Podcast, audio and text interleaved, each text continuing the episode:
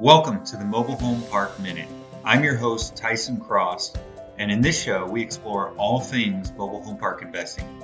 From just getting started and trying to figure things out, to the latest news and changes in the affordable housing sector, and everything in between. I hope this inspires you to be a more thoughtful, intentional, and successful investor in this space. So thanks for listening, and let's get started.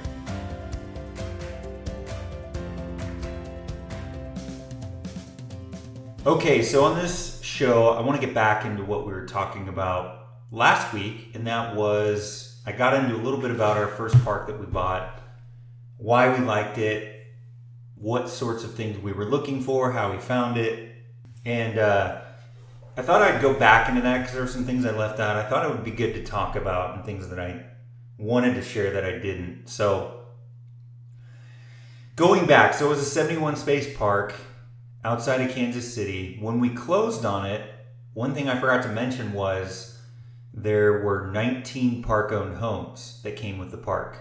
That is, they were using these as rentals. Okay. One of the big debates in the mobile home park space is should I buy a park with park owned homes or should I buy a park without park owned homes? Meaning, that all of the tenants or residents, as we like to call them, all the residents own their own home within the park. Now, there's really two schools of thought on this.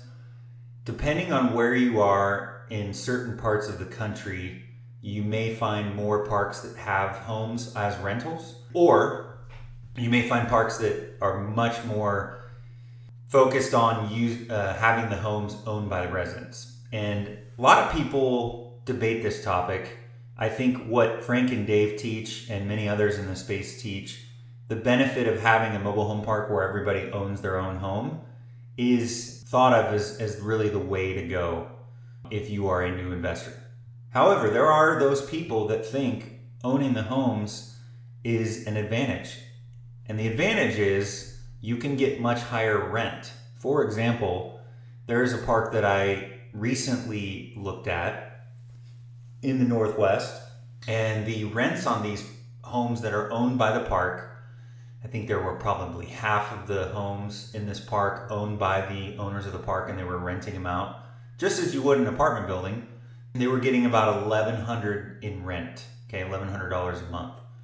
On the flip side of that, the other half that were owned by the residents are getting they they were paying about four hundred in lot rent. Okay, so there's a big difference there. And the people that advocate for having these homes as rentals argue that you get more money, right? And that's true when you look at the top line revenue. You can get more money for a rental. But the people that advocate for having the residents own the home argue that that's true. However, you're not factoring in the costs to maintain that home, nor are you considering turnover and any other repairs or items or maintenance that comes up with that home. And so it really just depends on your your strategy, your business plan, what your your intent or your goals are. I think both can work. I think the key if you're going to buy a park that has park owned homes and you're going to keep those as rentals, I think the key is understanding what condition those are in, understanding what amount of work will need to happen or take place when you buy the park and anticipating any, any work in the future. That's the biggest thing. And so if you can do that and you anticipate it and you have a great strategy and rents are very high, such as they are sometimes in the Northwest, then yeah, you can you can make it work. But going back to this, our our plan is and always has been that we want the residents to own the home. You know, from a from taking out the financial aspect or the investor uh, aspect and just looking at this from from more of a socioeconomic view, I, I would like people to own their own home. I, I think there's a lot of benefits in that, right? And I think that homes in the Northwest are actually appreciating, regardless of what you see in the news and what you hear, manufactured housing or manufactured homes rather are appreciated.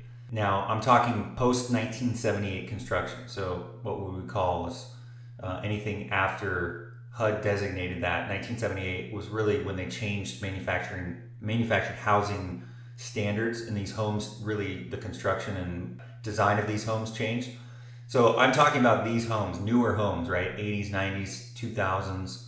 I do believe that it, it is in it the residents' best interest to own their own home, and so we advocate for that. We really we want people to own their own homes. So that's our business model. So when we bought this first park, it had 19 park-owned homes, and our goal was to anybody who wanted to buy their home, we were going to give them that option.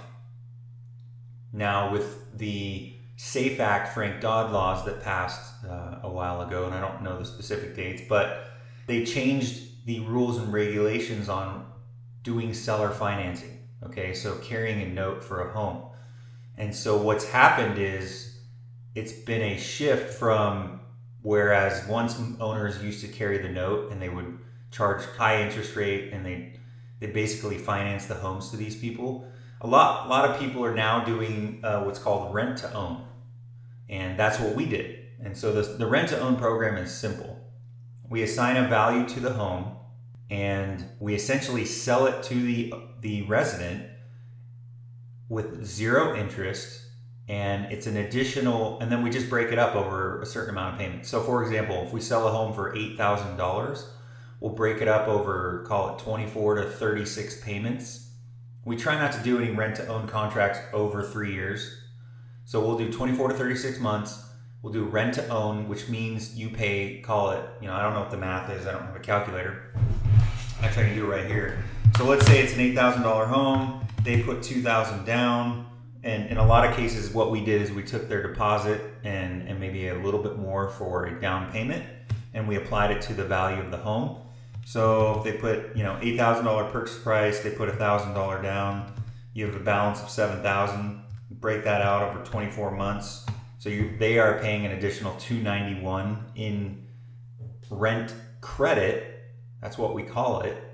And uh, as, as long as they pay that every month on time without being late, by the end of those 24 months, we will deed that home to them. And so that's what we've done.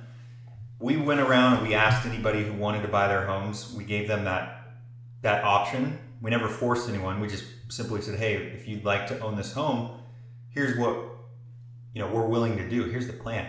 And I think we had you know maybe 15 out of 19 take us up on that. Uh, and then since then we've we've gotten the remaining residents on that program. So we will have all of those homes sold and to our residents within the next two years. So that's been a, a really huge boost. And that was our goal from the beginning. I believe the value of parks go up when all of the homes are owned by the residents. Certainly, we, we see values in in the Northwest much higher for those types of parks. Okay. And so that was our strategy. We did that. We've we've continued to improve back into it.